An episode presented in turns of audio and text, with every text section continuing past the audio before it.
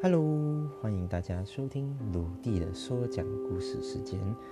好，今天是已经到了我们的第四期，而且今天我要讲的故事是不孝子。在这里呢，before 我进入故事的时候，我要问大家，问所有的听者，你们对于不孝的定义是什么？现在你们可以啊，慢慢的去思考，一边思考一边。听接下来的故事，然后你们听完过后，你们再做一个总结，是否这个故事超于超越于你们的思想的那个定义，好不好？让我们来进入故事。这个故事呢是发生在新加坡了，然后，呃，我也是通过呃一个妈妈跟我讲的啦，然后。这故事我称他为那个呃不孝子啊，我称他为小梁了。好，我我不要讲他的真名还是什么。哎，小梁出生在呃一个幸福的家庭吧，可以讲是算是一个幸福和温暖，因为呃从小妈妈跟爸爸都很照顾他，因为他又是独生子，跟我一样，可是背景不一样啊。OK，然后呃。小梁，他从小就开始他的读书能力很强，呃，又不用妈妈担心。在小学的时候，每次都是考，不要讲说每年都考第一啦，就是每年都是呃 top five、top ten of 那个 school，OK，嗯，然后呢，小学他又不用担心要有什么就有什么，就呃。跟很多人对啊独生子的定义都是一样的，就是要风得风，要雨得雨，哇，呃，还啊爸爸妈妈当他是个宝，对，在这个故事，爸妈都当他是个宝，然后呃，在他的小六的时候，可能是转捩点吧？为什么呢？因为他的爸爸呃在一场意外。不幸离世了这个世界，然后对他们来讲是一个很很受打击啊，很很受打击的一个一个事情，因为啊，爸爸不算是一个人做，因为爸妈都有在做工，同时的在养养这个家啦。可是，嗯，可能爸爸对他们来讲是一一家之主吧，然后妈妈就。自从他爸爸走了过世了以后，妈妈就扛上这个责任重大的这个包袱啦，就开始啊继续的养这个孩子。在当时的他小梁哇，嗯，也不会说嗯不懂事啦，他蛮懂事，他就讲说妈妈你不用担心，我们一起一起生活，一起走剩剩下的路。好了，等就到了中学，他也进了一个嗯名校，好吗？那然后在那个名校，他也是可以说是呃数一数二的啊高材生吧，对不对？就是嗯啊不输人啊，不输人啊。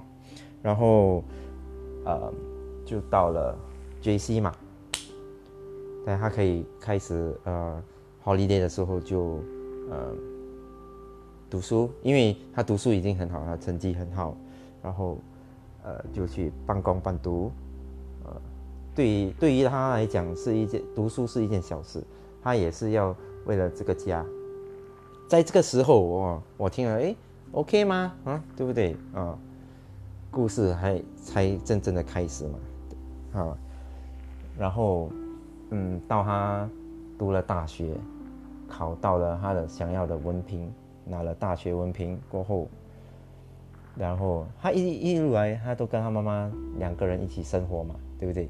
好像呃不可以没有对方嘛，对不对？到了这个时候，故事的啊时间，你们也是觉得哇，他们的感情很好，对，感情很好。然后呃就开始做工吗？开始交往了，开始呃过了几年。然后他们，他跟他老婆就要呃 plan 读结婚，这个时候妈妈一定很开心嘛，哇哦，呃，有孩子终于哇成家要成家立业，事业顺利，哦，然后还有没有什么癖好？好像比如讲说好赌、吃喝抽这种都没有一个很很大的严重的啊那个坏习惯，比如讲说喝喝酒是。在做公司，平常有 entertainment，他要需要喝酒的话，他都会去喝，不，他会试着 control 他自己。然后结了婚过后，他们就一起住嘛。然后呃，在之间的时候，我不懂，他们没有提到他们之间有没有问题啦。OK，然后呃，就这样开始，他的忽然间有一天。他的儿子就问了妈妈：“妈妈，要不然我们搬去比较高等的屋子，就比如讲说是 private condo，OK？他讲说哦，嗯，可能你把这边的屋子卖掉，然后你就跑来跟我们一起住。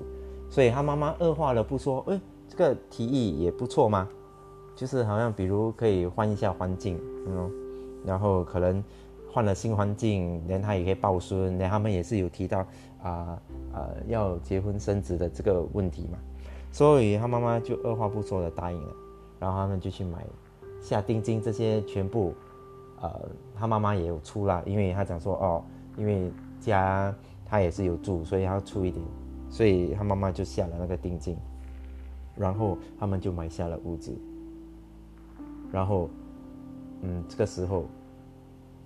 他们就卖掉了屋子，然后就搬进去那个新的那个 private condo 吗？呃，那个 private private condo 不是不算是新的吧？可能是已经是旧的，已经建好了。他们买 balance unit，他们可以直接这样搬。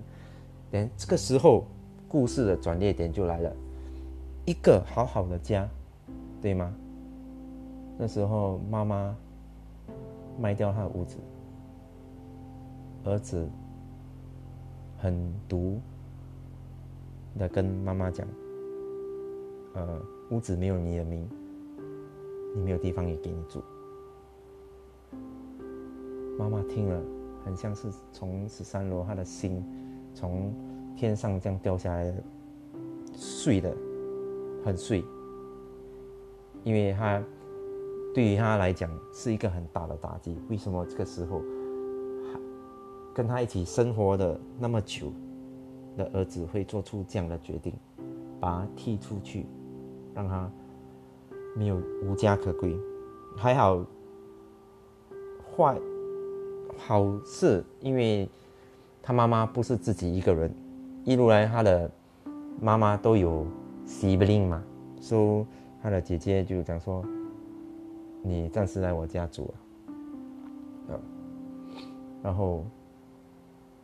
他的儿子骗走了一间屋子的钱，住进他的家里，连过了不久，把那屋子卖掉，连他的儿子跟老婆就从此再也没有在他妈妈面前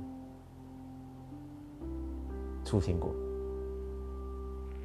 这个故事咦讲完了，你们听完过后，你们会觉得？在你们心目中的不孝的定义，跟现在这个事情发生的定义，是不是相差很多？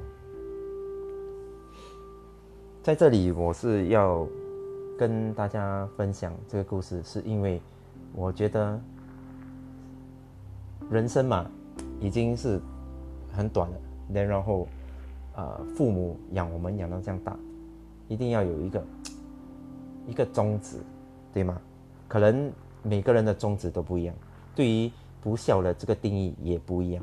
可是这件事情让我看了傻眼。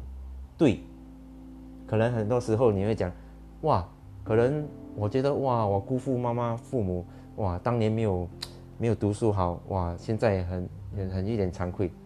哼，错了咯，惭愧的不是我们呢。听完了这个故事过后，我觉得。哇，还好我爸爸妈妈教的好，you know this kind of thing。所以，我讲完这个故事，希望你们大家可以再去思考这个问这个事情，然后，然后要珍惜眼前人，好吗？